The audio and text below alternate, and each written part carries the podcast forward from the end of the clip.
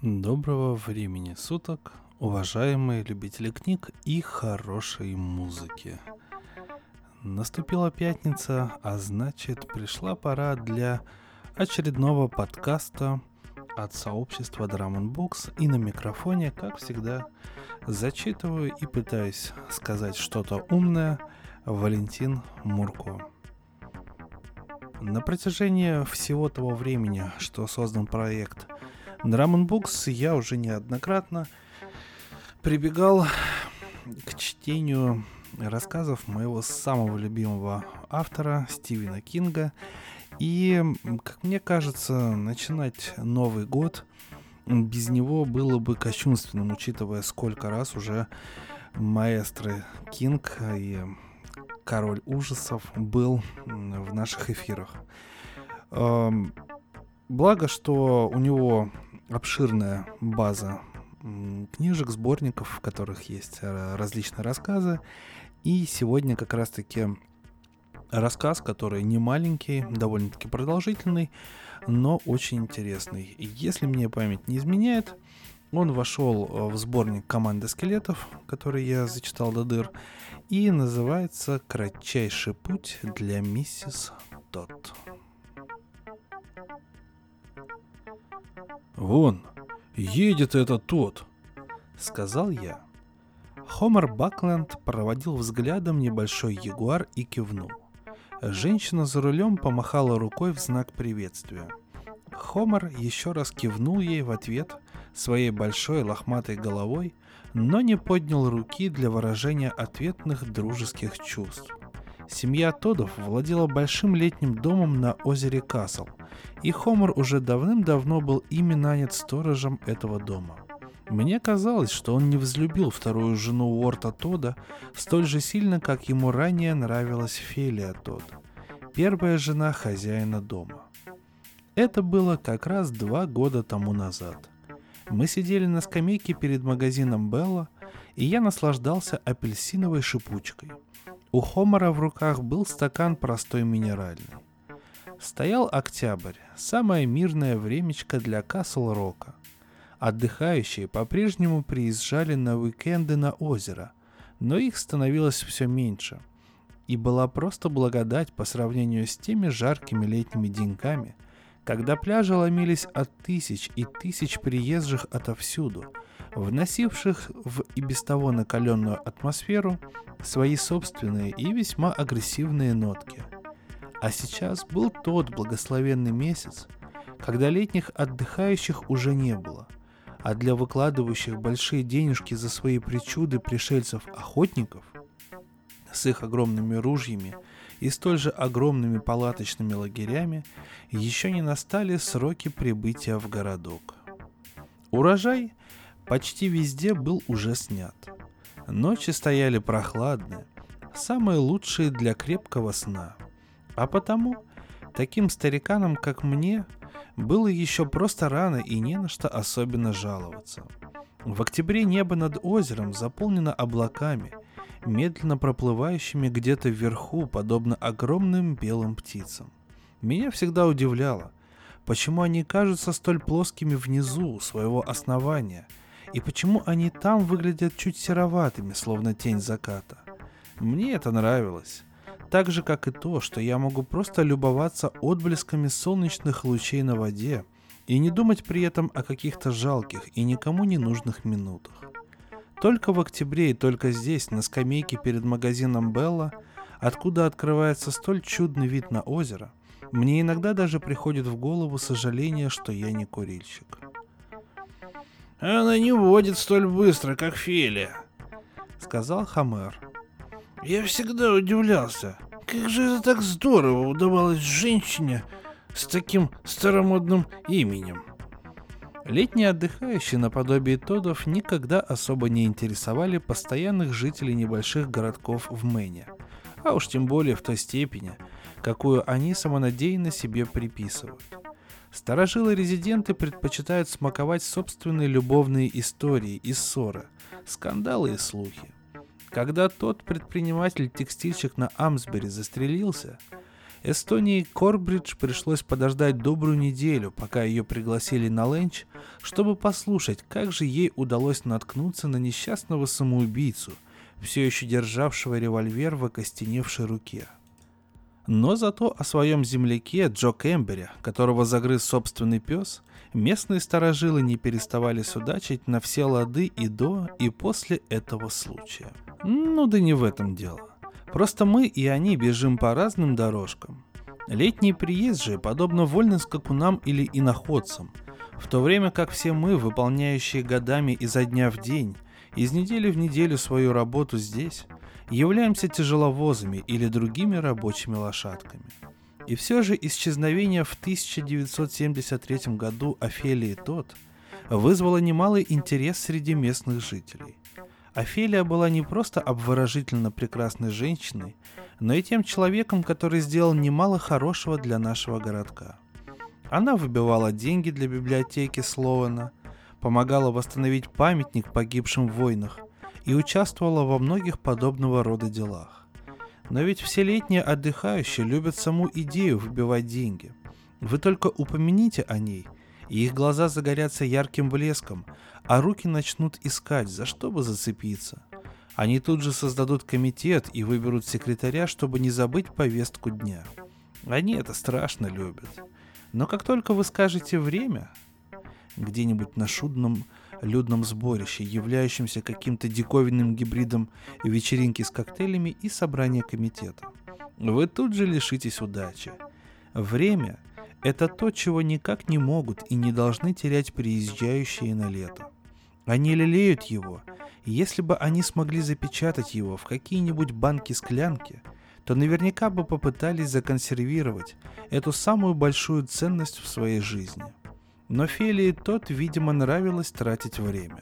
Работая за стойкой библиотеки столь же рьяно и прилежно, как и при выбивании денег для нее – когда нужно было перебрать фундамент и смазать машинным маслом все внутренние металлические конструкции памятника погибшим, Фелия была в самой гуще, среди женщин, потерявших сыновей в трех кровопролитных последних войнах, такая же, как и все, с запрятанными под косынку волосами и в рабочем комбинезоне. А когда местных ребятишек нужно было доставить к месту летних заплывов, караван машин с детьми вниз по лендинг-роуд – неизменно возглавлял сверкающий пикап Уорта Тода, за рулем которого восседала Фелия. Хорошая женщина. Хотя и не местная, но хорошая женщина. И когда она вдруг исчезла, это вызвало внимание. Не печаль, конечно, поскольку чье-то исчезновение – это еще не чья-то смерть. Это не похоже на то, что вы вдруг что-то ненароком отрубили ножом для разделки мяса. Куда больше оно походило на то, словно вы тормозите столь медленно, что еще долго не уверены, что наконец остановились. «Она водила Мерседес», — ответил Хомер на тот вопрос, который я и не собирался задавать. «Двухместная спортивная модель. Тот купил ее жене в 64-м или пятом, по-моему. Ты помнишь, как она возила ребят все эти годы на игры лягушек и головастиков. Да. Она везла детей заботливо, со скоростью не более 40 миль, потому в ее пикапе их всегда было полным-полно. Но это ей так нравилось. У этой женщины и котелок варил, и ноги летали, как на крыльях. Такие вещи Хомер никогда не говорил о своих летних нанимателях. Но тогда умерла его жена. Пять лет тому назад.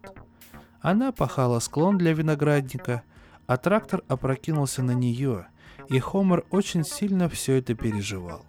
Он тосковал, никак не меньше двух лет, и только потом, казалось, чуть отошел от своего горя. Но он уже не был прежним. Казалось, он чего-то ожидает, словно продолжение уже случившегося – вы идете мимо его маленького домика в сумерках и видите Хомера на веранде, покуривающего свою трубку, а стакан с минеральной стоит на перилах веранды.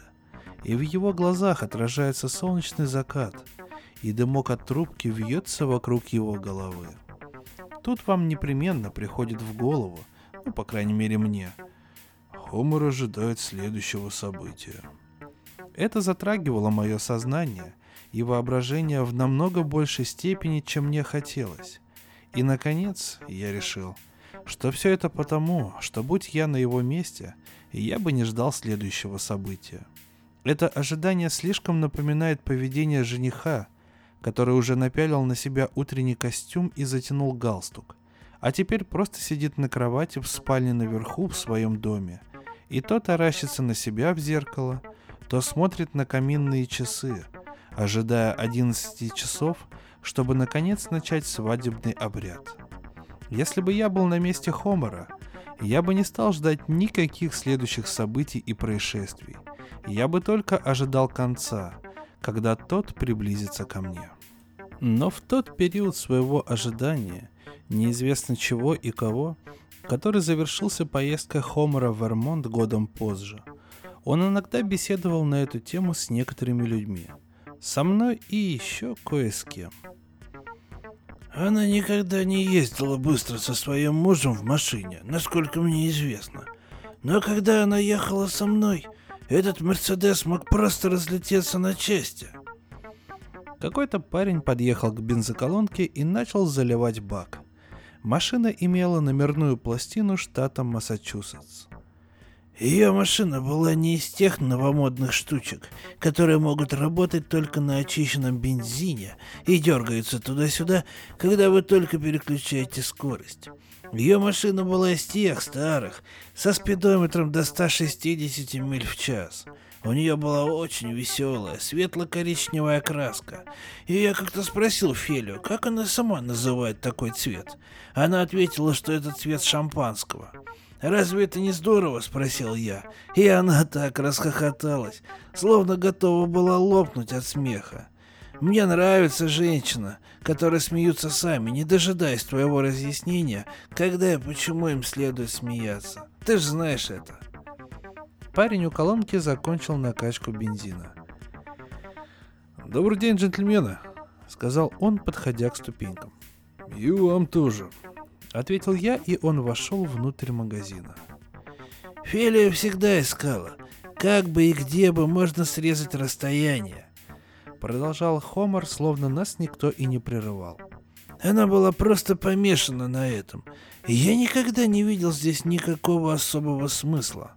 Она же говаривала, что если вы сумеете сократить расстояние, то этим также сэкономите и время. Она утверждала, что ее отец присягнул бы под этим высказыванием. Он был камевиажером, постоянно в дороге, и она часто сопровождала его в этих поездках, всегда стремясь найти кратчайший путь. И это вошло не только в привычку, а в саму ее плоть и кровь.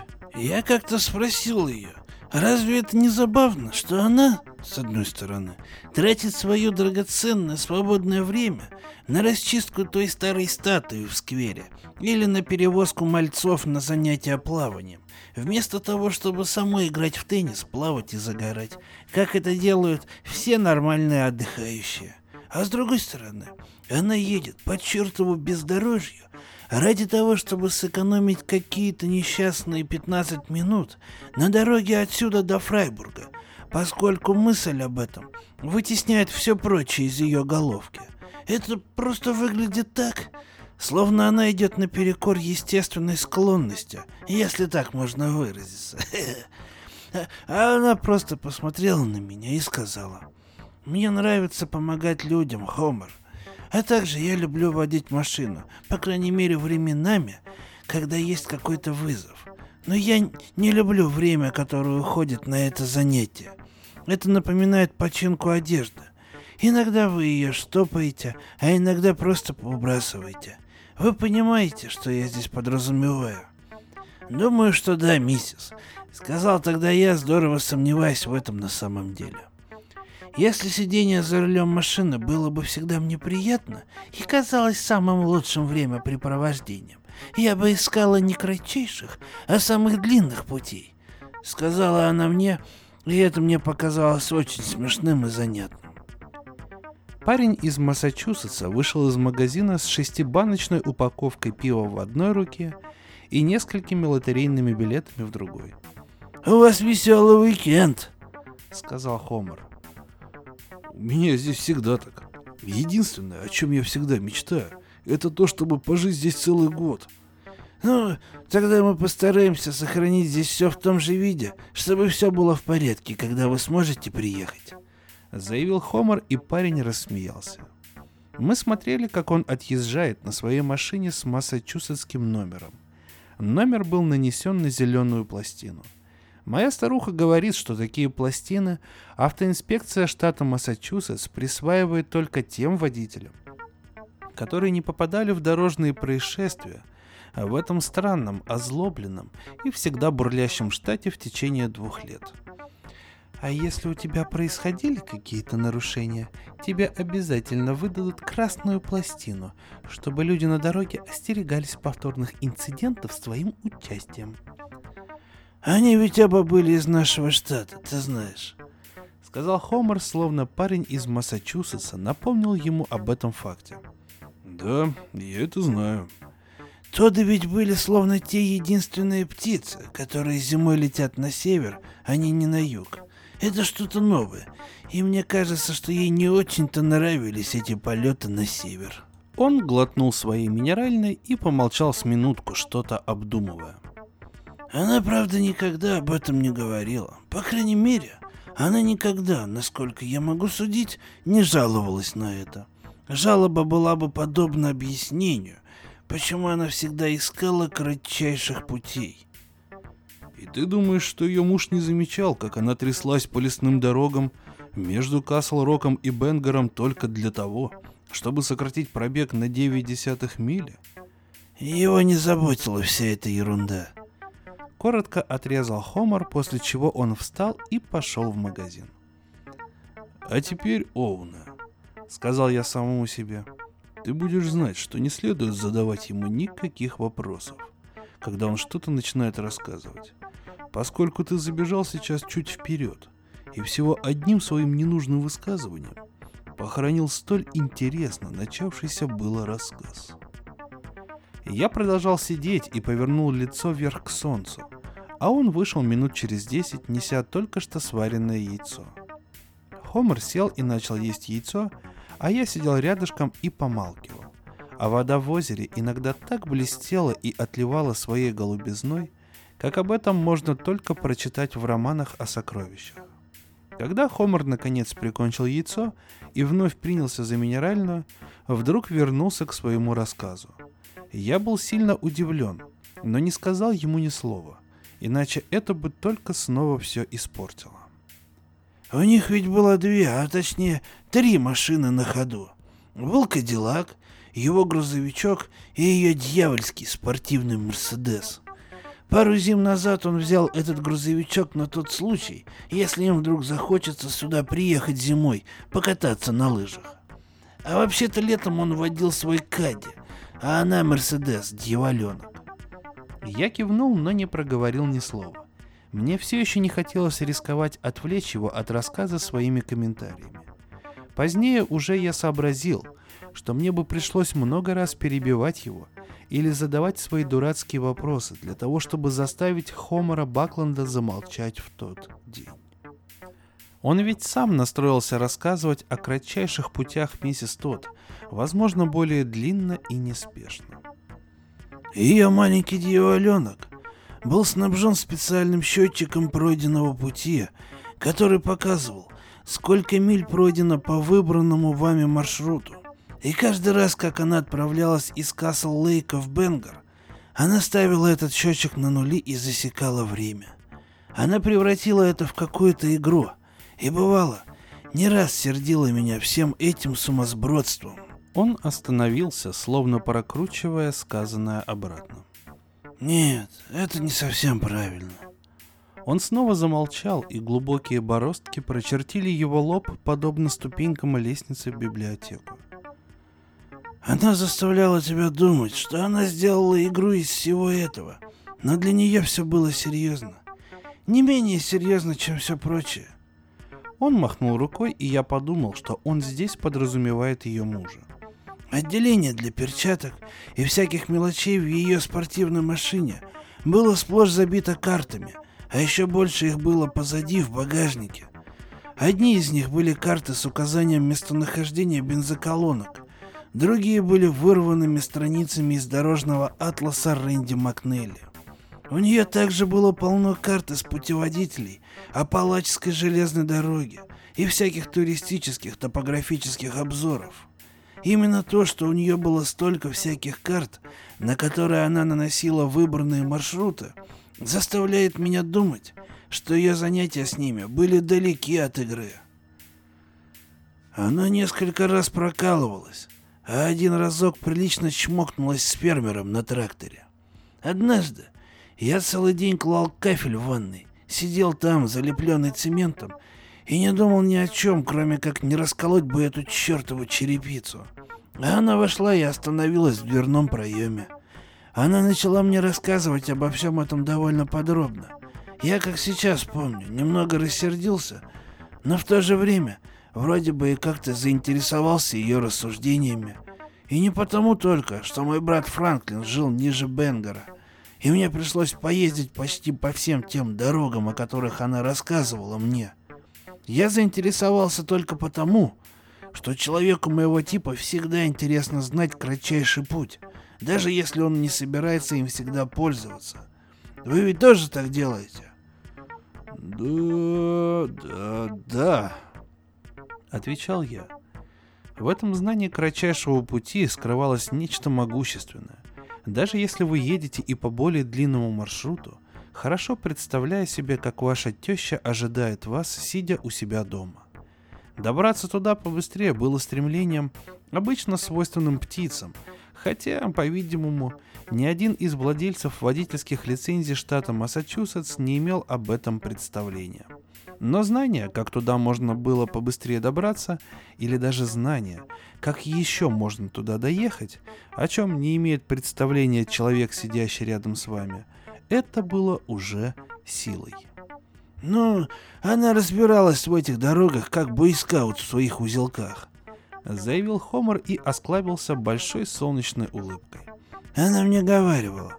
Подождите минутку, одну минутку. Словно маленькая девочка. И я слышал даже через стену, как она переворачивает вверх дном свой письменный стол. Наконец, она появлялась небольшой записной книжкой, которая выглядела как видавшая вида.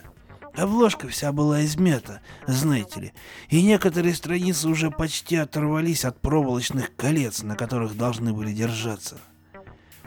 Путь, которым едет Уорд, да и большинство людей, это дорога 97 к водопадам, затем дорога 11 к Льюистону, а затем межштатная на Бенгор.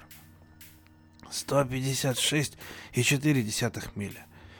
И если вы хотите проскочить главную магистраль и сэкономить чуточку расстояния, вы должны ехать мимо водопадов. Затем дорогой 11 к Льюистону, дорога 202 на Аугусту, потом по дороге 9 через Чайна Лейк, Юнити и Хевен на Бенгор. Это будет 144 и 9 мили. Но вы ничего не сэкономите во времени таким маршрутом, миссис. Если поедете через Льюистон и Агусту, хотя я и готов согласиться, что подниматься по старой Дейри Роуд в Бенгор действительно приятнее, чем ехать по обычному пути. Сократите достаточно миль своего пути, и вы сэкономите и достаточно времени. Но я же не сказала, что это мой маршрут, хотя я его перепробовала среди многих прочих. Я же просто перечисляю наиболее часто пробуемые маршруты большинства водителей. Вы не хотите, чтобы я продолжала? Нет, оставьте, если можно, меня одного в этой ванной, глазеющим на все эти трещины, пока я не начну здесь бредить. Вообще-то, существует четыре основных пути, чтобы добраться до Бенгора. Первый по дороге 2. Он равен 163,4 мили. Я только один разок его испробовала. Слишком длинный путь. Именно по нему я поеду. Если жена вдруг позовет меня и скажет, что я уже зажился на этом свете. Сказал я самому себе. Очень тихо. Что вы говорите? Ничего. разговариваю с черепицей. А, ну да ладно. Четвертый путь, и мало кто о нем знает, хотя все дороги очень хороши. Лежит через крапчатую птичью гору по дороге 219. А затем по дороге 202 за Льюистоном. Затем вы сворачиваете на дорогу 19 и объезжаете Аугусту. А уж потом вы едете по старой Дерри Роуд. Весь путь занимает 129 и 2 десятых мили. Я не отвечал довольно долго, и она, наверное, решила, что я очень сомневаюсь в ее правоте, потому что она повторила с большей настойчивостью. И я знаю, что в это трудно поверить, но это так. Я сказал, что, наверное, она права, и думаю сейчас, что так оно и было. Потому что именно этой дорогой я сам ездил к брату Франклину через Бенгор, когда тот еще был жив. Как ты думаешь, Дэйв, может ли человек просто позабыть дорогу? И я допустил, что это вполне возможно. Главная магистраль всегда прочнее всего застревает у вас в голове – Через какое-то время она почти все вытесняет из вашего сознания, и вы уже не думаете о том, как вам добраться отсюда туда, а лишь о том, как вам отсюда добраться до главной магистрали, ближайшей к нужному вам конечному пункту. И это заставило меня вдруг подумать, что в мире ведь существует множество других дорог, о которых почти никто и не вспоминает. Дорог, по краям которых растут вишневые деревья, но никто не рвет эти вишни – и о них заботятся только птицы. А отходящие в сторону от этих дорог насыпные гравийные дорожки сейчас столь же заброшены, как и старые игрушки у уже выросшего ребенка. Эти дороги позабыты всеми, кроме людей, живущих возле них и думающих о том, каков будет быстрейший и кратчайший путь до выбранной ими цели. Мы нередко любим пошутить у себя в Мэне, что ты не сможешь добраться туда отсюда – а лишь сможешь приехать сюда оттуда. Но ведь это шутка про нас самих. Дело в том, что существует чертовски много, добрая тысяча различных путей, о которых человек и не подозревает. Хомер продолжал.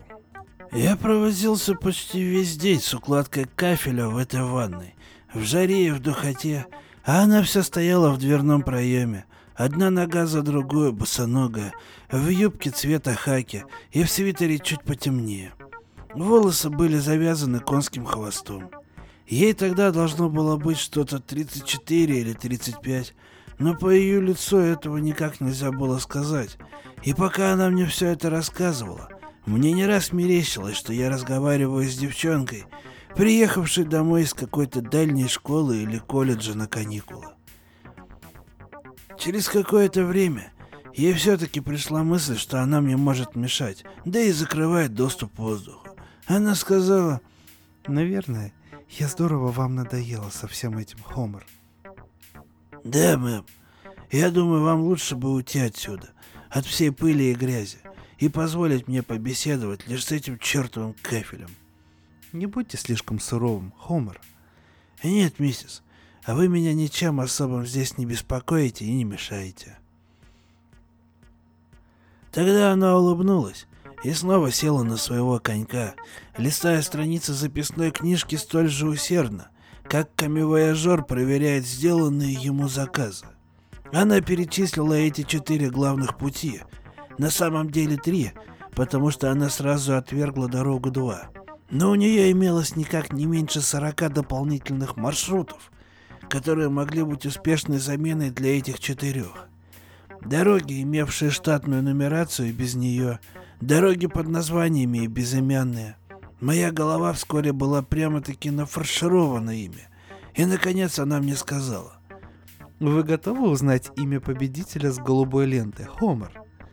«Думаю, что готов», — сказал я в ответ. «По крайней мере, это победитель на сегодня.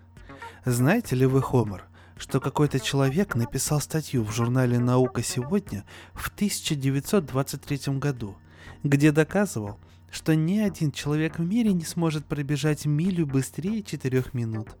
Он доказал это при помощи всевозможных расчетов, основываясь на максимальной длине мышц бедер, максимальной длине шага бегуна, максимальной емкости легких и частоте сокращения сердечной мышцы, а еще на многих других мудреных штуковинах – Меня прямо-таки взяла за живое эта статья. Так взяла, что я дала ее Уорту и попросила его передать ее профессору Мюррею с факультета математики Университета штата Мэн. Мне хотелось проверить все эти цифры, потому что я была заранее уверена, что они основываются на неверных постулатах или еще на чем-то совершенно неправильном. Уорд, вероятно, решил, что я чуточку тронулась. Офелия запустила пчелку под свою шляпку. Вот что он сказал мне на это. Но он все же забрал статью. Ну да ладно. Профессор Мюррей совершенно добросовестно проверил все выкладки того автора. И знаете, что произошло, Хомер? Нет, миссис. Те цифры оказались точными и верными. Журналист основывался на прочном фундаменте. Он доказал в том 1923 году, что человек не в силах выбежать из четырех минут в забеге на милю. Он доказал это. Но люди это делают все это время. И знаете, что все это означает? Нет, миссис, отвечал я, хотя и имел кое-какие догадки. Это значит, что не может быть победителя навечно и навсегда, объяснила она. Когда-нибудь, если только мир не взорвет сам себя к этому времени, кто-то пробежит на Олимпиаде милю за две минуты. Может быть, это произойдет через сто лет, а может и через тысячу, но это произойдет. Потому что не может быть окончательного победителя. Есть ноль, есть вечность, есть человечество, но нет окончательного. И она стояла с чистым и сияющим лицом, а прядка волос свисала спереди над брови, словно бросая вызов. Можете говорить и не соглашаться, если хотите. Но я не мог, потому что сам верил во что-то вроде этого.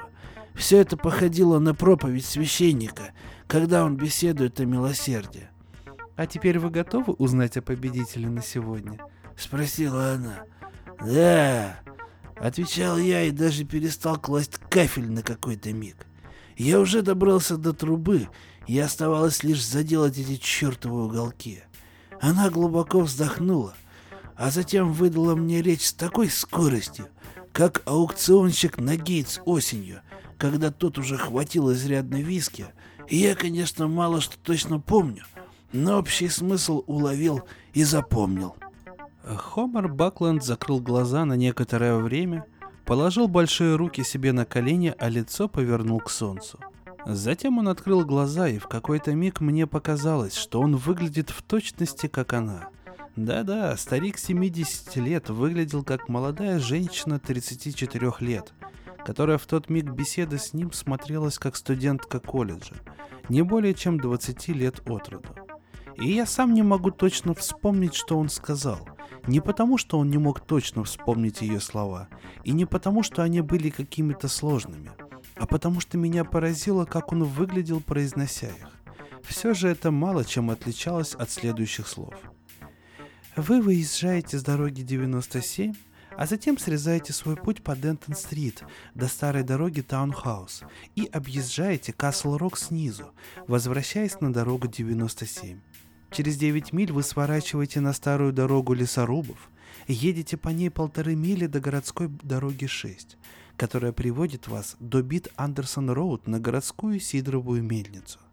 Там есть кратчайшая дорожка, старожилы зовут ее Медвежьей, которая выведет к дороге 219.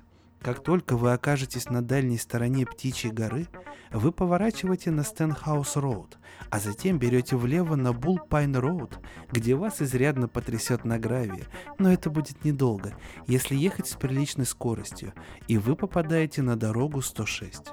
Она дает возможность здорово срезать путь через плантацию Элтона до старой Дерри Роуд – там сделано два или три деревянных настила, и вы можете, проехав по ним, попасть на дорогу 3, как раз позади госпиталя в Дерри. Оттуда всего 4 мили до дороги 2 в Этне, а там уж и Бенгор. Она остановилась, чтобы перевести дух, а затем посмотрела на меня. Знаете ли вы, сколько всего миль занимает такой маршрут? Нет, мэм. Отвечал я, думая про себя, судя по всему этому перечислению. Дорога займет никак не меньше 190 миль и четырех поломанных рессор. 116 и 4 десятых мили. Сообщила она мне. Я рассмеялся. Смех вырвался сам по себе еще до того, как я подумал, что могу им сильно навредить и не услышать окончания всей этой истории. Но Хомер и сам усмехнулся и кивнул. «Я знаю. И ты знаешь, что я не люблю с кем-либо спорить, Дэйв. Но все же есть разница в том, стоите ли вы на месте, прикидывая и так, и сяк, или отмериваете расстояние своими шагами, милю за милей, трясясь от усталости, как чертова яблоня на ветру. «Вы мне не верите», — сказала она. «Ну, в это трудно поверить, миссис». «Оставьте кафель посушиться, и я вам кое-что покажу. Вы сможете закончить все эти участки за трубой завтра. Продолжим, Хомер. Я оставлю записку Уорту, а он вообще может сегодня вечером не приехать, а вы позвоните жене. Мы будем обедать в Пойлоте Грилл. Через два часа 45 минут после того, как выйдем отсюда. А если хотя бы минутой позже, я оставлю вам бутылку ирландского виски. Увидите, что мой отец был прав. Сэкономь достаточно миль и сэкономишь достаточно времени, даже если тебе для этого и понадобится продираться через все эти чертовы топи и отстойники в графстве Кеннеди. Что вы скажете? Она смотрела на меня своими карими глазами, горевшими как лампа, и с тем дьявольским вызовом, словно принуждая меня согласиться и бросить всю незаконченную работу, чтобы влезть в это сумасбродное дело. «Я обязательно выиграю, а ты проиграешь», — говорило все ее лицо. Хотя бы и сам дьявол попытался мне помешать. И я скажу тебе, Дэйв, я и сам в глубине души хотел ехать. Мне уже не хотелось заниматься этим треклятым кафелем. И уж, конечно, совсем не хотелось самому вести эту чертову ее машину. Мне хотелось просто сидеть сбоку от нее и смотреть, как она забирается в машину, оправляет юбку пониже колен или даже и повыше, как блестят на солнце ее волосы. Он слегка откинулся и вдруг издал кашляющий и саркастический смешок. Этот смех был подобен выстрелу из дробовика зарядом соли. «Просто позвони Меган и скажи, знаешь эту Фелию тот женщину, о которой ты никак не хочешь ничего слушать и прямо-таки бесишься от одного упоминания о ней. Ну так вот, она и я собираемся совершить скоростной заезд в Бенгор в этом дьявольском ее спортивном Мерседесе цвета шампанского, поэтому не жди меня к обеду. Просто позвони и скажи вот такое. О да, ох и ах. И он снова стал смеяться, упираясь руками в бедра, и столь же неестественно, как и раньше, и я видел в его глазах нечто почти ненавидящее. Через минуту он взял свой стакан минеральный спирил и отпил из него. «Ты не поехал». «Не тогда». Он еще раз засмеялся, но уже помягче. Она, должно быть, что-то увидела на моем лице, поскольку повела себя так, словно вдруг опомнилась. Она вдруг вновь превратилась из упрямой девчонки в Фелию тот. Она взглянула в записную книжку, словно впервые увидела ее, и не знала, зачем она держит в ее руках. Затем она убрала ее вниз, прижав к бедру и почти заложив за спину. Я сказал, мне бы хотелось все это проделать, миссис, но я должен сперва закончить все здесь, а моя жена приготовила ростбиф на обед. Она ответила. Я понимаю, Хомер. Я слишком увлеклась. Я это часто делаю. Почти все время, как Уорд говорит. Затем она выпрямилась и заявила. Но мое предложение остается в силе, и мы можем проверить мое утверждение в любое время, когда вы пожелаете. Вы даже сможете помочь мне своим мощным плечом, если мы где-то застрянем. Это сэкономит 5 долларов. И она расхохоталась. В этом случае я вынесу вас на себе, миссис, сказал я, и она увидела, что я говорю это не из простой вежливости.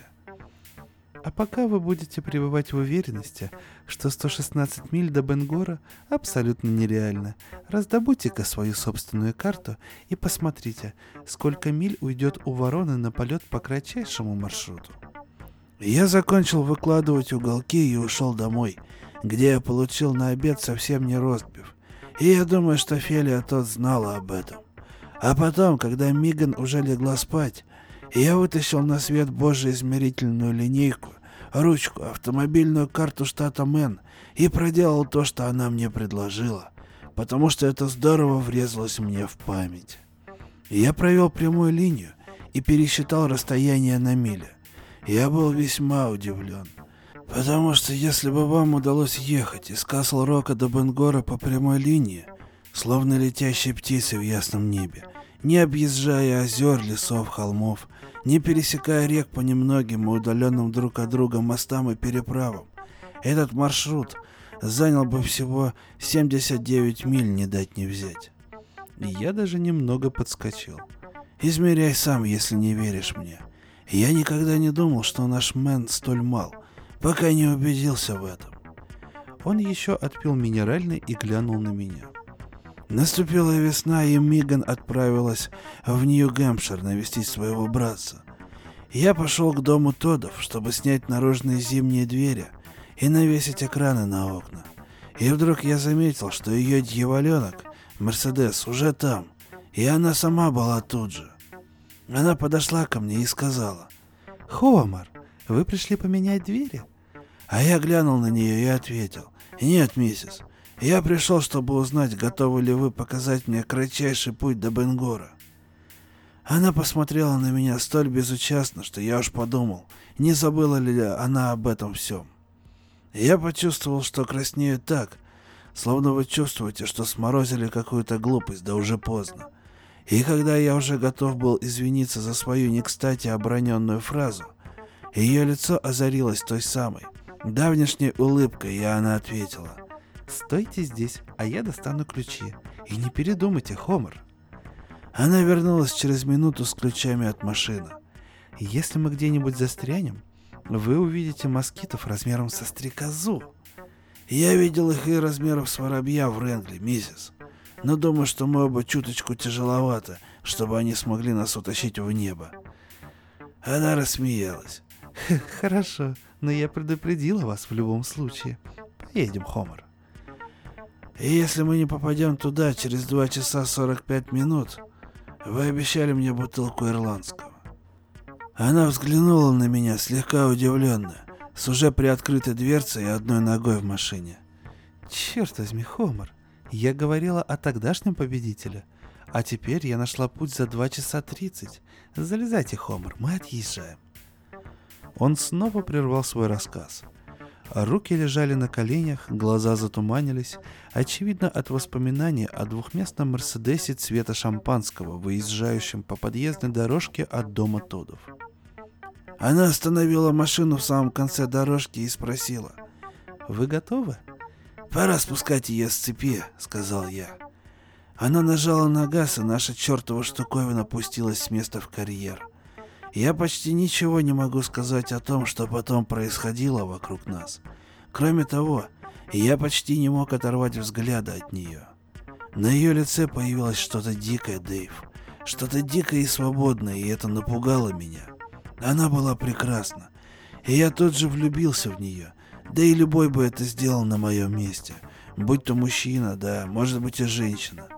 Но я также и боялся ее, потому что она выглядела так, что вполне готова тебя убить, если только ее глаза оторвутся от дороги и обратятся к тебе. И вдобавок, если ей захочется тебя полюбить.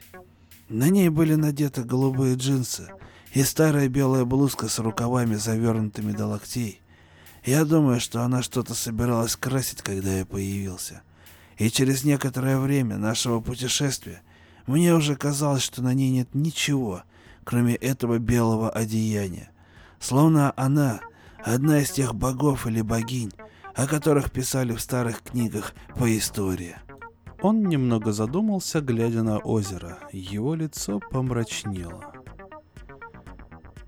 Словно охотница, которая, как говорили древние, правит движением луны на небе. Диана? Да. Луна была ее дьявольским амулетом. Фелия выглядела именно так для меня. И я только и могу сказать тебе, что я был охвачен любовью к ней, но никогда не посмел бы даже заикнуться об этом. Хотя тогда я был и куда моложе, чем сейчас. Но я бы не посмел этого сделать. Будь мне даже и 20 лет, хотя можно предполагать, что если бы мне было 16, я бы рискнул это сделать и тут же поплатился бы жизнью. Ей достаточно было бы только взглянуть на меня. Она выглядела действительно как богиня, управляющая луной на ночном небе, когда она мчится в ночи, разбрызгивая искры по небу и оставляя за собой серебряные паутинки на своих волшебных конях, приказывая мне поспешать вместе с нею и не обращать внимания на раздающиеся позади нас взрывы. Только быстрее, быстрее, быстрее! Мы проехали множество лесных дорожек. Первые две или три я знал, но потом уже ни одна из них не была мне знакома. Мы, должно быть, проезжали под деревьями, которые никогда ранее не видели мотора гоночного автомобиля, а знакомились лишь со старыми лесовозами и снегоходами. Ее спортивный автомобиль, конечно, был куда более к месту у себя дома, на бульваре Сансет, чем в этой лесной глуши, где он с ревом и треском врывался на холмы и съезжал в них с них, то освещенный весенним солнцем, то погруженный в зеленый полумрак. Она опустила складной верх автомобиля, и я мог вдыхать аромат весенних деревьев. И ты знаешь, как приятен этот лесной запах, подобно тому, что ты встречаешь старого и давно забытого друга, о котором ты не очень-то беспокоился. Мы проезжали по настилам положенным на самых заболоченных участках, и черная грязь вылетала во все стороны из-под наших колес, что заставляло ее смеяться как ребенка. Некоторые бревна были старые, прогнившие, потому что, я подозреваю, никто не ездил по этим дорогам, может быть пять, а скорее все десять последних лет. Мы были совсем одни, исключая лишь птиц, и, может быть, каких-то лесных животных, наблюдавших за нами. Звук ее чертова мотора, сперва низкий, а потом все более визгливый и свирепый, когда она нажимала на газ. Только этот звук я и мог слышать. И хотя я и осознавал, что мы все время находимся в каком-нибудь месте, мне вдруг стало казаться, что мы едем назад во времени. И это не было пустотой. То есть, если бы мы вдруг остановились, и я взобрался на самое высокое дерево, я бы, куда ни посмотрел, не увидел ничего, кроме деревьев и еще больше деревьев. И все это время, пока она гнала свою дьявольскую машину, волосы развивались вокруг ее сияющего лица, а глаза горели неистовым огнем. Так мы выскочили на дорогу к Птичьей горе, и на какой-то миг я осознал, где мы находимся, но затем она свернула. И еще какое-то недолгое время мне казалось, что я знаю, где мы. И затем уже и перестало что-либо казаться. И даже перестало беспокоить то, что я абсолютно ничего не понимаю, словно маленький ребенок. Мы продолжали делать и наконец попали на красивую мощенную дорогу с табличкой Motorway B. Ты когда-нибудь слыхай о такой дороге в штате Мэн? Нет, но звучит по-английски. А, а выглядело тоже по-английски. Эти деревья, по-моему, ивы, свисающие над дорогой. Теперь гляди в оба, Хомер. Один из них чуть было не выбросил меня месяц назад и наградил меня хорошим индийским клеймом. Я не понял, о чем она меня предупреждает, и уже начал было это объяснять, как вдруг мы погрузились в самую чащобу, и ветки деревьев прямо-таки колыхались перед нами и сбоку от нас. Они выглядели черными и скользкими, и были как живые. Я не мог поверить своим глазам. Затем одна из них сдернула мою кепку, и я знал, что это не во сне. «Хия, дайте назад!» «Уже поздно, Хамер!» — ответила она со смехом. «Вон, просвет как раз впереди. Мы окей». Затем мы еще раз оказались в гуще деревьев, и они протянули ветки на этот раз не с моей, а с ее стороны, и нацелились на нее, я в этом могу поклясться. Она пригнулась, а дерево схватило ее за волосы и выдернуло прядь. «Ох, черт, мне же больно!» Вскрикнула она, но продолжала смеяться.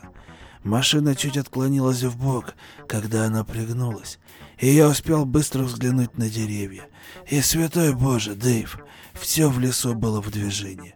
Колыхалась трава и какие-то кусты, словно переплелись друг с другом, образуя странные фигуры с лицами. И мне показалось, что я вижу что-то сидящее на корточках на вершине пня, и оно выглядело как древесная жаба, только размером со здоровенного котища. Затем мы выехали из тени на верхушку холма, и она сказала, «Здесь, ведь правда, это было захватывающее дело?» Словно она говорила о какой-нибудь прогулке в пивную на ярмарке во Фрайбурге. Через пять минут мы выбрались еще на одну из ее лесных дорожек. Мне совсем не хотелось, чтобы нас окружали деревья. Могу это совершенно точно сказать. Но здесь росли совершенно обычные старые деревья. Через полчаса мы влетели на парковочную стоянку Пайла Загорил в Бенгоре. Она указала на свой небольшой счетчик пройденного пути и сказала, «Взгляните-ка, Хомер». Я посмотрел и увидел цифры. 111,6 мили. Что вы теперь думаете? Вы по-прежнему не хотите верить в мой кратчайший путь? Тот дикий облик, который был у нее во время этой бешеной поездки, куда-то уже исчез. И передо мной снова была Фелия тот. Но все же ее необычный вид еще не полностью был вытеснен повседневным обликом. Можно было решить, что она разделилась на двух женщин – Фелию и Диану. И та часть, которая была Дианой, управляла машиной на этих заброшенных и всеми забытых дорогах. А та ее часть, которая была Фелей, даже не имела представления обо всех этих срезках расстояния и переездах через такие места, места которых нет ни на одной карте Мэна и даже на этих обзорных макетах. Она снова спросила, «Что вы думаете о моем кратчайшем маршруте, Хомер?» И я сказал первое, что мне пришло в голову, и это было не самыми подходящими словами для употребления в разговоре с леди типа Фелии Тот. Это настоящее обрезание члена, миссис. Она расхохоталась, развеселившись, и очень довольна. И я вдруг увидел совершенно ясно и четко, как в стеклышке.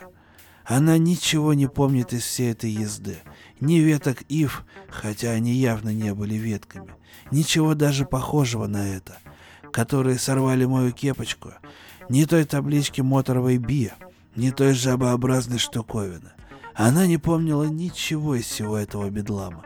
Либо все это мне померещилось во сне, либо мы действительно оказались там, в Бенгоре. И я точно знал, Дэйв, что мы проехали всего 111 миль, и это никак не могло оказаться дневным миражом, поскольку черно-белые цифры на счетчике никак не могли быть чем-то нереальным. Они прямо-таки бросались в глаза. Да, хорошо. Это было действительно хорошим обрезанием. Единственное, о чем я мечтаю, это заставить Иорта как-нибудь проехаться со мной этим маршрутом. Но он никогда не выберется из своей привычной колеи, если только кто-нибудь не вышвырнет его оттуда.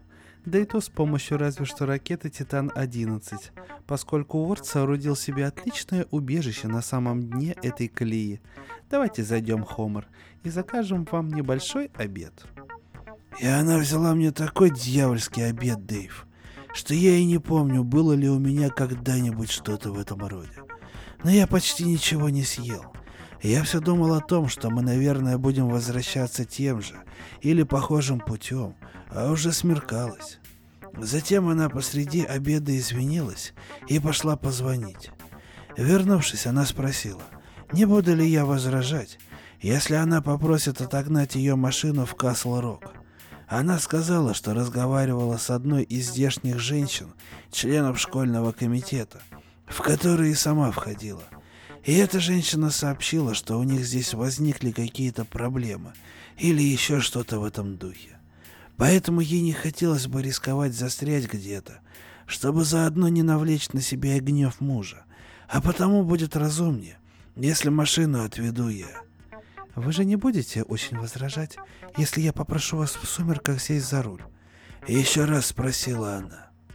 Она глядела на меня, ласково улыбаясь, и я знал, что она все же помнила кое-что из дневной поездки.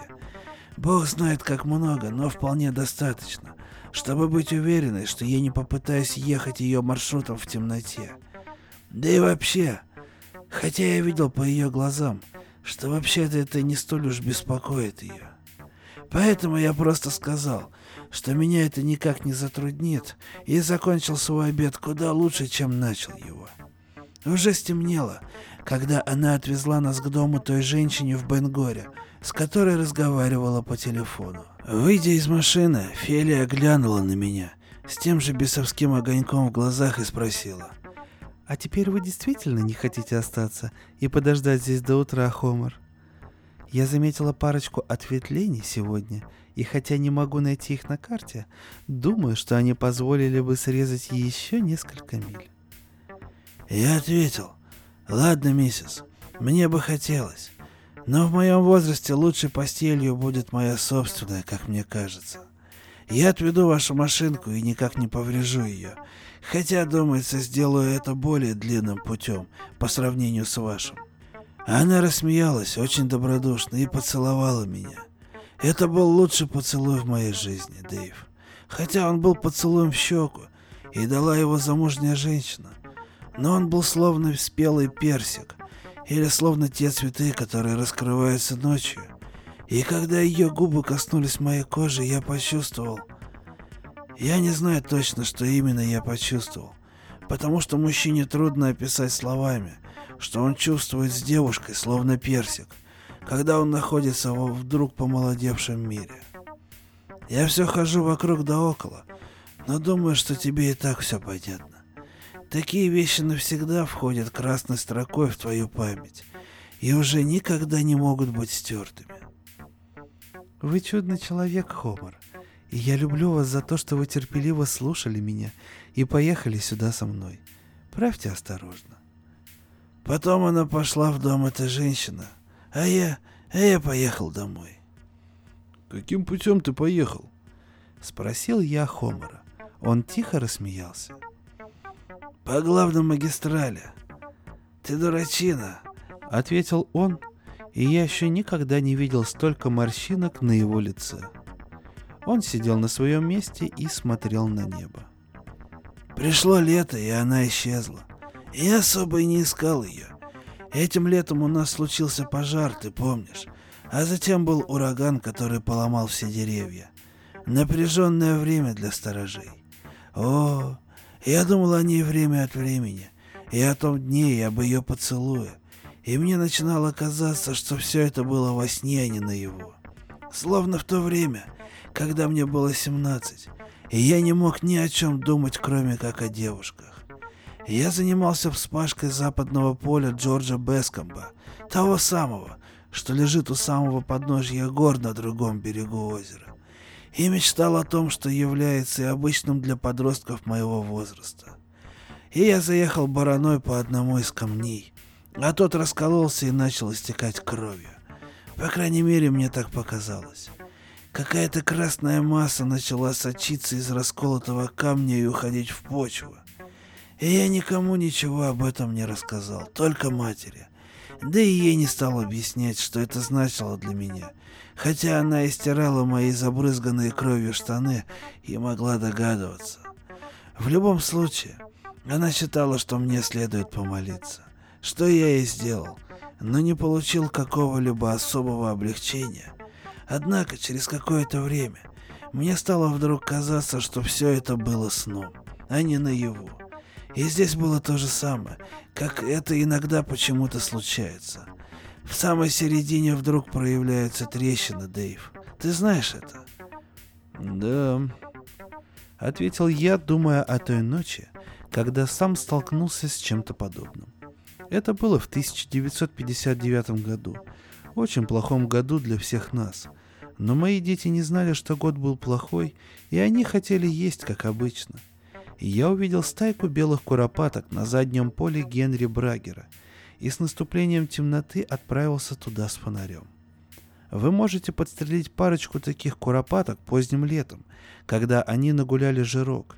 Причем вторая прилетит к первой уже подстреленной, словно для того, чтобы спросить, что за чертовщина, разве уже настала осень?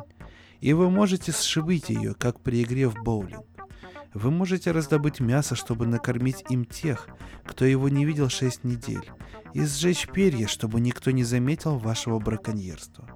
Конечно, эти две куропатки должны были бы послужить мишенью для охотников в ноябре, но ведь дети должны хотя бы иногда быть сытыми.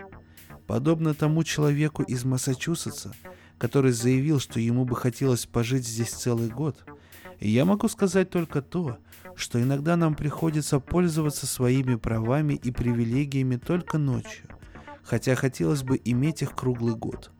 Поэтому я был на поле ночью и вдруг увидел огромный оранжевый шар в небе. Он спускался все ниже и ниже, а я смотрел на него, разинув рот и затаив дыхание.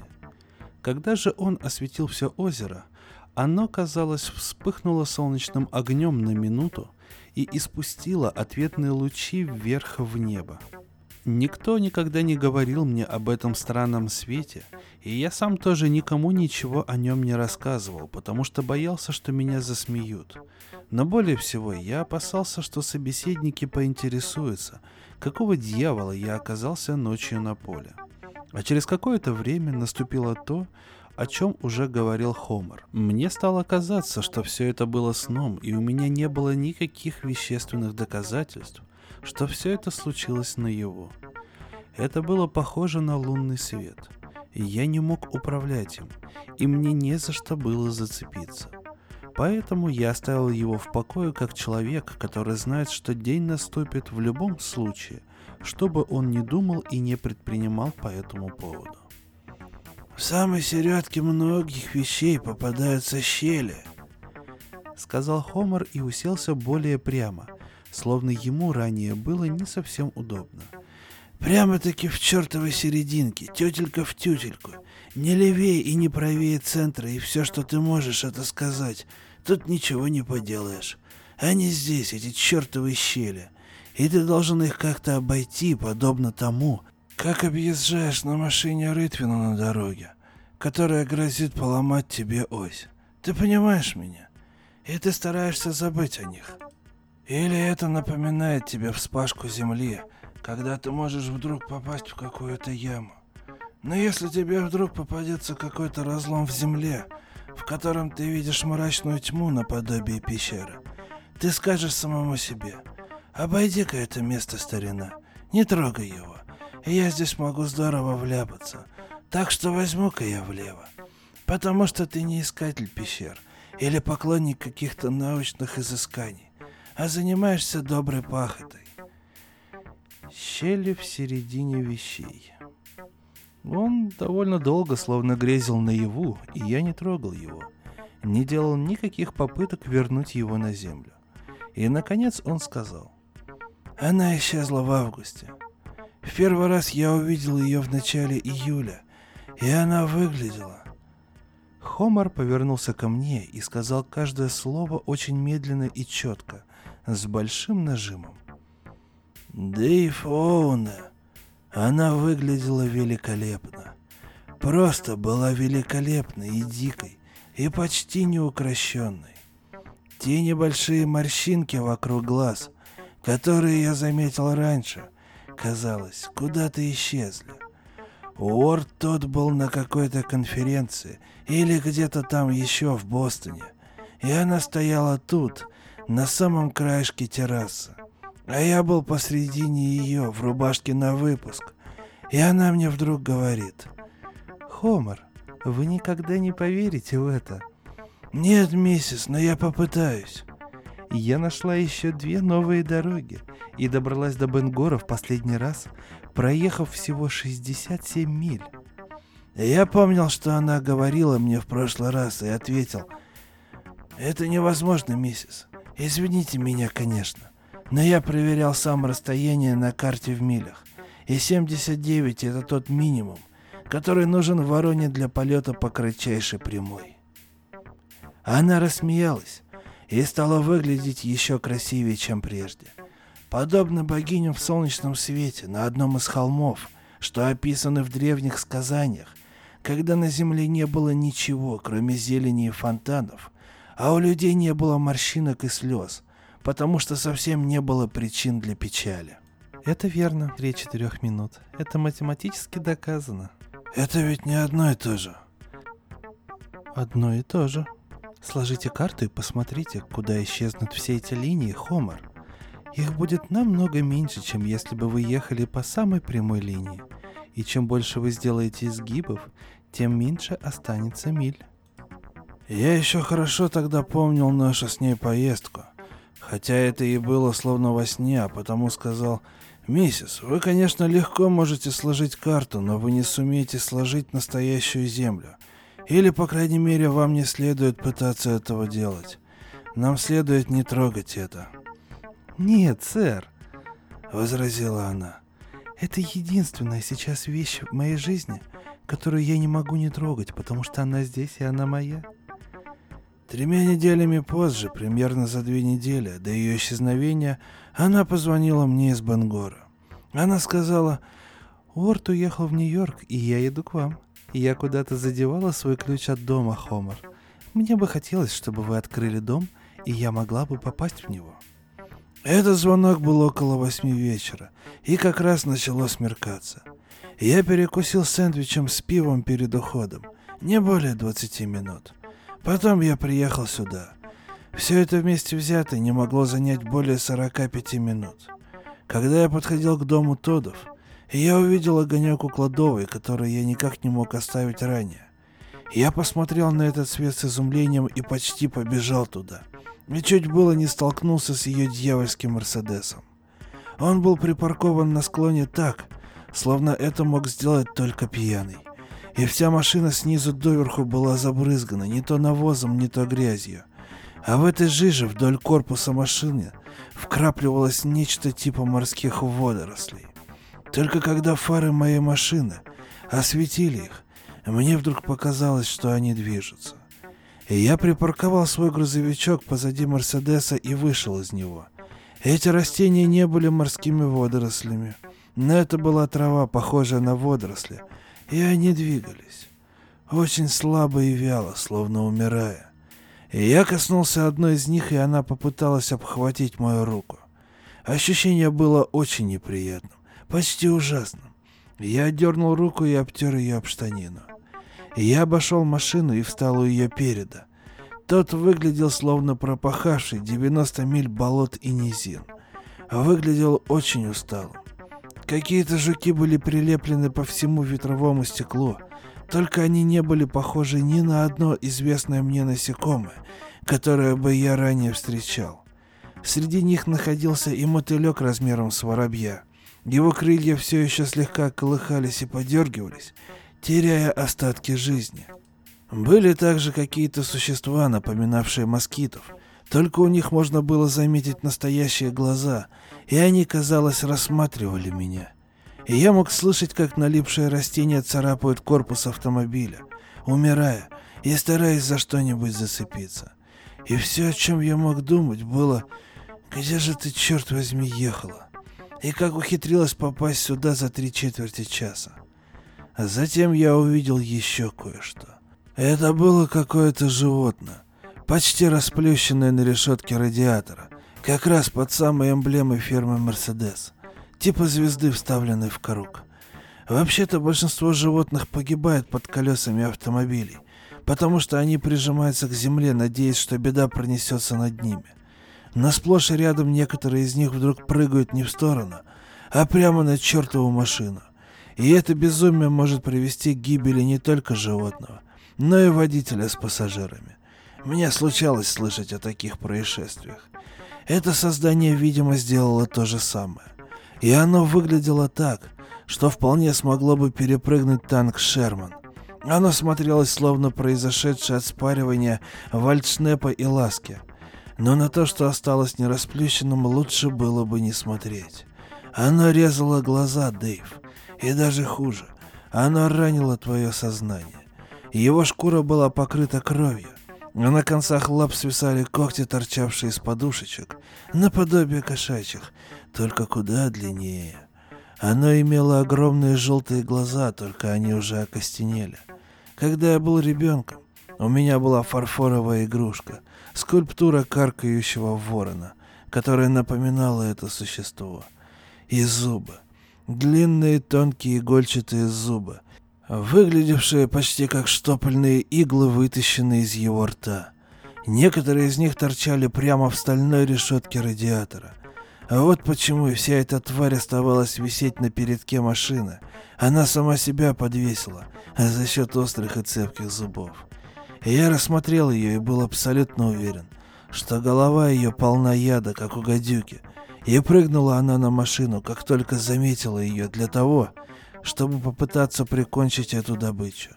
И я знал, что отдирать эту тварь от машины мне не следует, потому что у меня были царапины на руках, порезы от сена, и можно было быть почти уверенным, что я погибну столь же просто, как если бы на меня свалился здоровый камень от всего нескольких капель яда, который бы просочился в порезы. Я подошел к дверце водителя и открыл ее. Сработал сигнал внутреннего освещения, и я смог глянуть на счетчик пройденного расстояния, которое она всегда ставила на ноль перед началом любой поездки. И то, что я увидел, было 31,6 мили. И я смотрел на счетчик довольно долго, а затем подошел к черному входу в дом. Она сдвинула экран и разбила стекло в двери для того, чтобы дотянуться снаружи до задвижки и открыть дверь. Там была прикреплена записка, в ней было написано «Дорогой Хомер, я добралась сюда чуть раньше, чем сама предполагала. Нашла еще более короткий путь и не стала колебаться. Вы еще не прибыли сюда, и я решила залезть в свой дом, как опытный взломщик. Уорд приедет послезавтра. Вы не сможете закрепить экран и вставить новое стекло в дверь до этого. Надеюсь, что сможете. Подобные вещи всегда очень огорчают его. Если я не выйду поздороваться, знайте, что я уже сплю. Поездка оказалась очень утомительной, но я почти не потеряла на нее времени. Офелия. Утомительно. Я еще раз глянул на эту тварь, висящую на решетке радиатора, и подумал. Да, сэр, она должна была быть чертовски утомительной. Клянусь богом, да. Он снова замолчал и щелкнул пальцами.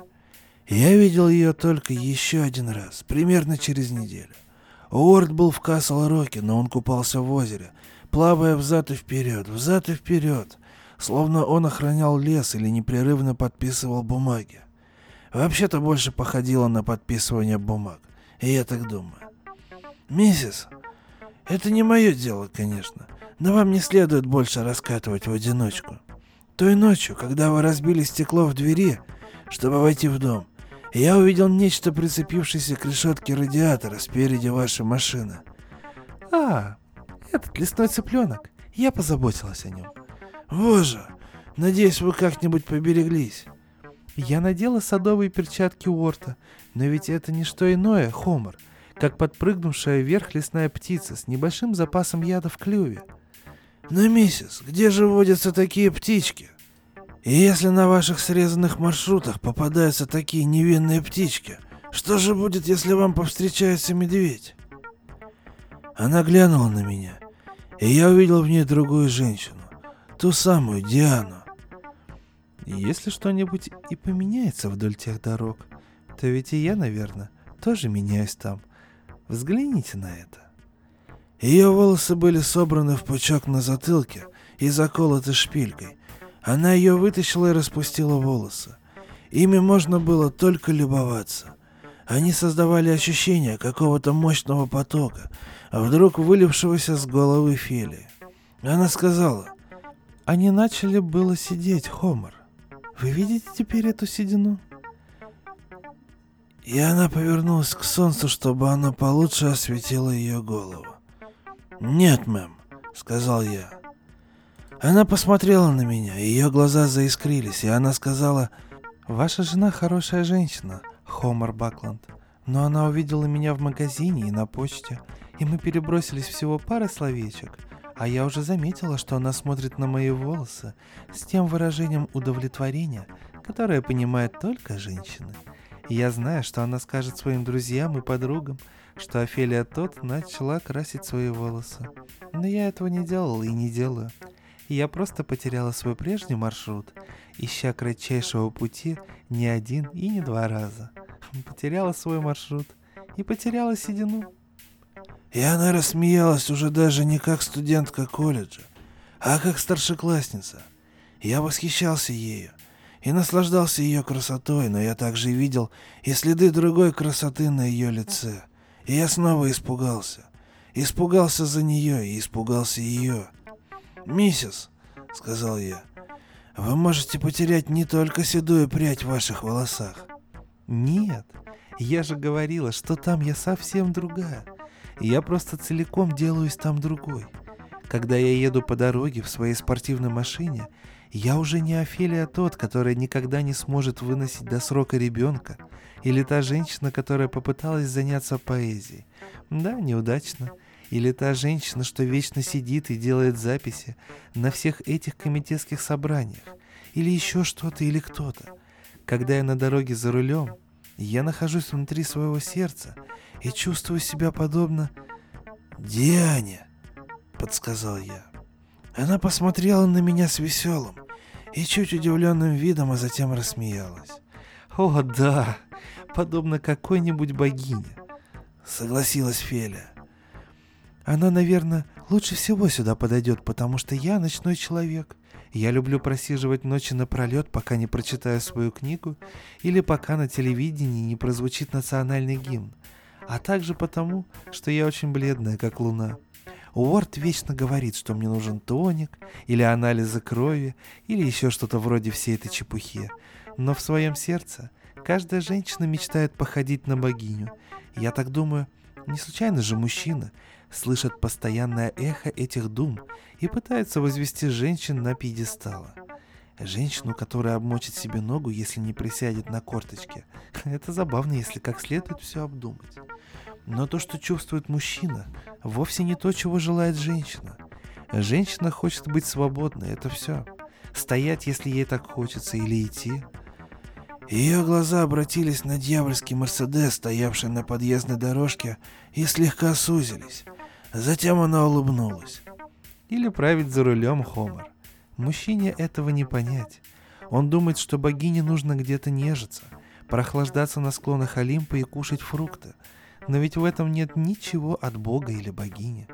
Все, что хочет женщина, это то, что хочет и мужчина.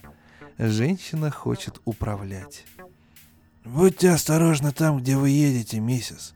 Это все, что нужно», — сказал я в ответ, а она снова засмеялась и наградила поцелуем в лоб. Она ответила, «Я буду осторожна, Хомер». Но это ровным счетом ничего не значило. И я это сразу понял, потому что сказано это было именно тем тоном, каким отвечает муж своей жене в ответ на ее частые предупреждения об одной и той же опасности, когда он уже давно наперед знает, что на самом деле он не будет, не сможет. Я вернулся к своему грузовичку и напоследок еще раз посмотрел на нее, а через неделю Уорд сообщил об ее исчезновении. И ее и этого дьявольского автомобиля.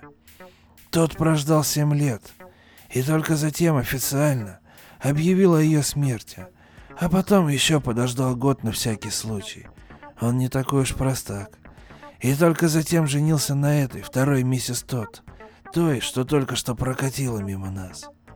И я не жду, что ты поверишь хотя бы слову из всего, что я тебе сейчас здесь наплел. На небе одно из этих толстобрюхих облаков достаточно сдвинулось, чтобы открыть нам уже появившуюся луну, полукружье белое, как молоко. И что-то дрогнуло в моем сердце при этом зрелище. Наполовину от чувства какого-то страха, наполовину от чувства любви. И я как раз верю каждому твоему слову. И даже если это и неправда, Хомер, это должно было быть ею. Он порывисто обнял меня за шею, что делают все мужчины в тех случаях, когда они стесняются прибегать к поцелуям, словно женщина. А затем рассмеялся и встал. «Даже если бы это и не должно было бы быть правдой, это все же чистая правда», — сказал Хомер. Он достал часы из кармана и глянул на них. «Я пойду вниз по дороге проверять, как там у дома Скотта. Ты не хочешь прогуляться?» Лучше я посижу здесь немного и подумаю на досуге. Он подошел к лесенке, а затем обернулся ко мне, чуть улыбаясь. Думаю, что она была права. Она была совсем другой на этих дорогах, которые не уставала находить. И не было ничего, что могло бы остановить ее. Тебя или меня, возможно, остановило бы, но не ее. И я думаю, она по-прежнему юная. Затем он забрался в свой грузовик и уехал к дому скотов.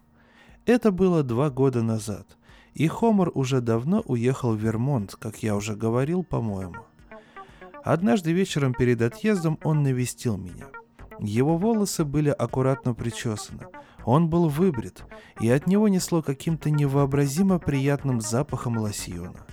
Лицо было чисто и ясно, глаза очень живые. Он сейчас выглядел никак не старше 60, хотя ему уже перевалило за 70. И я был рад ему, хотя в душе чуточку завидовал и даже злился на него за этот его цветущий вид – Старым рыбакам особенно досаждает артрит, но даже он, казалось, отступил в этот вечер от Хомора, словно вытащив из его рук свои рыболовные крючки и оставив их только для меня. «Я уезжаю». «Да?» «Да». «Хорошо. Ты хочешь, чтобы я пересылал тебе твою почту?» «Не хочу ничего об этом даже знать. Все мои счета оплачены. Я хочу совершенно чистым уехать отсюда и порвать все связи. Ну, дай мне хотя бы твой адрес. Я буду иногда тебе позванивать, старина. Я уже ощутил какое-то чувство одиночества, наваливающееся на меня, словно надеваемый плащ. И взглянув на него еще разок, я понял, что дела обстоят не совсем так, как мне сперва показалось. У меня еще нет ни телефона, ни адреса. Хорошо, но это Вермонт, Хомер. Да, именно Вермонт для тех людей, кто хочет знать, куда я еду. Я не хотел говорить этого, но все же произнес. Как она сейчас выглядит? Как Диана, но она добрее. Я завидую тебе, Хомер, сказал я, и это было истинной правдой. Я стоял у двери. Были летние сумерки, когда поля вокруг заполнены ароматами трав и цветов и таинственными светящимися кружевами. Полная луна направляла мощную волну серебристого света на озеро. Он прошел через мою веранду, а затем спустился по ступенькам крыльца. Машина стояла на обочине дороги. Незаглушенный двигатель работал с тяжелым ревом, словно торопясь, как старый скакун, рвануться по прямой только вперед, как торпеда. Теперь, когда я вспоминаю об этом, мне кажется, что сам автомобиль был более всего похож на торпеду. Машина была чуточку побита и помята, но это никак не мешало ей проявлять свою скорость и мощь. Хомер остановился внизу у крыльца и что-то приподнял. Это была его канистра с бензином. Очень большая. Никак не меньше, чем на 10 галлонов. Он подошел к дверце автомобиля со стороны пассажирского сидения – она наклонилась и открыла дверцу. Зажглось внутреннее освещение автомобиля, и на мгновение я увидел ее. С длинными красными волосами вокруг лица, с лбом горящим в ночи, как лампа, светящимся, как луна. Он забрался в машину, и она укатила. Я стоял и смотрел на мерцающие огоньки во мраке, отбрасываемые ее красными волосами – они стремительно уменьшались и удалялись. Они были как тлеющие угольки, затем как мерцающие светлячки, а потом и вовсе исчезли. Вермонт. Так я говорил всем нашим горожанам о Хомере. И они верили в этот Вермонт, потому что он находится столь далеко, сколько только они и могут вообразить своим рутинным сознанием. Иногда я и сам начинаю верить в это – особенно когда устану и выдохнусь. В другое время я думаю о них по-другому. Весь этот октябрь, к примеру, потому что октябрь именно тот месяц, когда человек думает о далеких местах и дорогах, ведущих к ним. Я сижу на скамейке у магазина Белла и думаю о Хомере Бакленде и той прекрасной девушке, которая открыла ему дверцу, когда он подошел к машине с доверху наполненной канистрой с бензином в правой руке – она ведь выглядела никак не старше девушки лет 16, и ее красота была ужасающей. Но я думаю, что это не оказалось бы смертельным для человека, повернувшегося к ней, Ведь на мгновение ее глаза скользнули по мне, а я остался жив, хотя часть меня и умерла тут же у ее ног. Олимп должен быть прославлен в глазах и сердцах, и всегда есть те, кто не только жаждет, но и находит пути к нему, быть может. Но я знаю, что Касл Рок — это словно тыльная сторона моей ладони, и я никогда не смогу покинуть его и искать кратчайшие пути среди всех возможных и невозможных дорог. В октябре небо над озером уже не напоминает о славе, а скорее навевает размышления обо всем происходящем, как и те большие белые облака, которые плывут наверху столь медленно и величаво. Я сижу на скамейке и думаю о Фелии Тот и Хомере Бакленде. И мне совсем не всегда и не обязательно хочется находиться там, где находятся они. Но я все еще жалею, что я не курильщик. Ну что ж, дорогие друзья, такой вот замечательный рассказ от Стивена Кинга на тему богинь, на тему того, спускаются ли боги к нам, и что бывает, когда их перст падает на кого-то из смертных, точнее указывает. А, хотелось бы перед вами извиниться за то, что голоса не всегда я правильно расставлял. А, виной всему Э, очень плохой, скажем так, э, сайт, на котором я нашел этот рассказ и смотрел. Если, конечно, лучше всегда, скажем так, читать с планшета, в приложении книги. И самое интересное, что команда скелетов у меня куплена, но она у меня куплена в той версии на Литресе, где именно этого рассказа нету, поэтому пришлось читать его с монитора. Но если вы хотите поддержать э, автора, то в паблике есть э, справа ссылочка на донат, и закиньте донаты, донаты пойдут на закупку новых сборников, которые будут зачитаны. И, естественно, я в подкасте отмечу э, как бы словом э, тех людей, которые помогут денежкой. В любом случае, спасибо большое за внимание. Э, услышимся на волнах Drum Books. С вами на микрофоне был Валентин Мурко. До новых встреч, дорогие слушатели.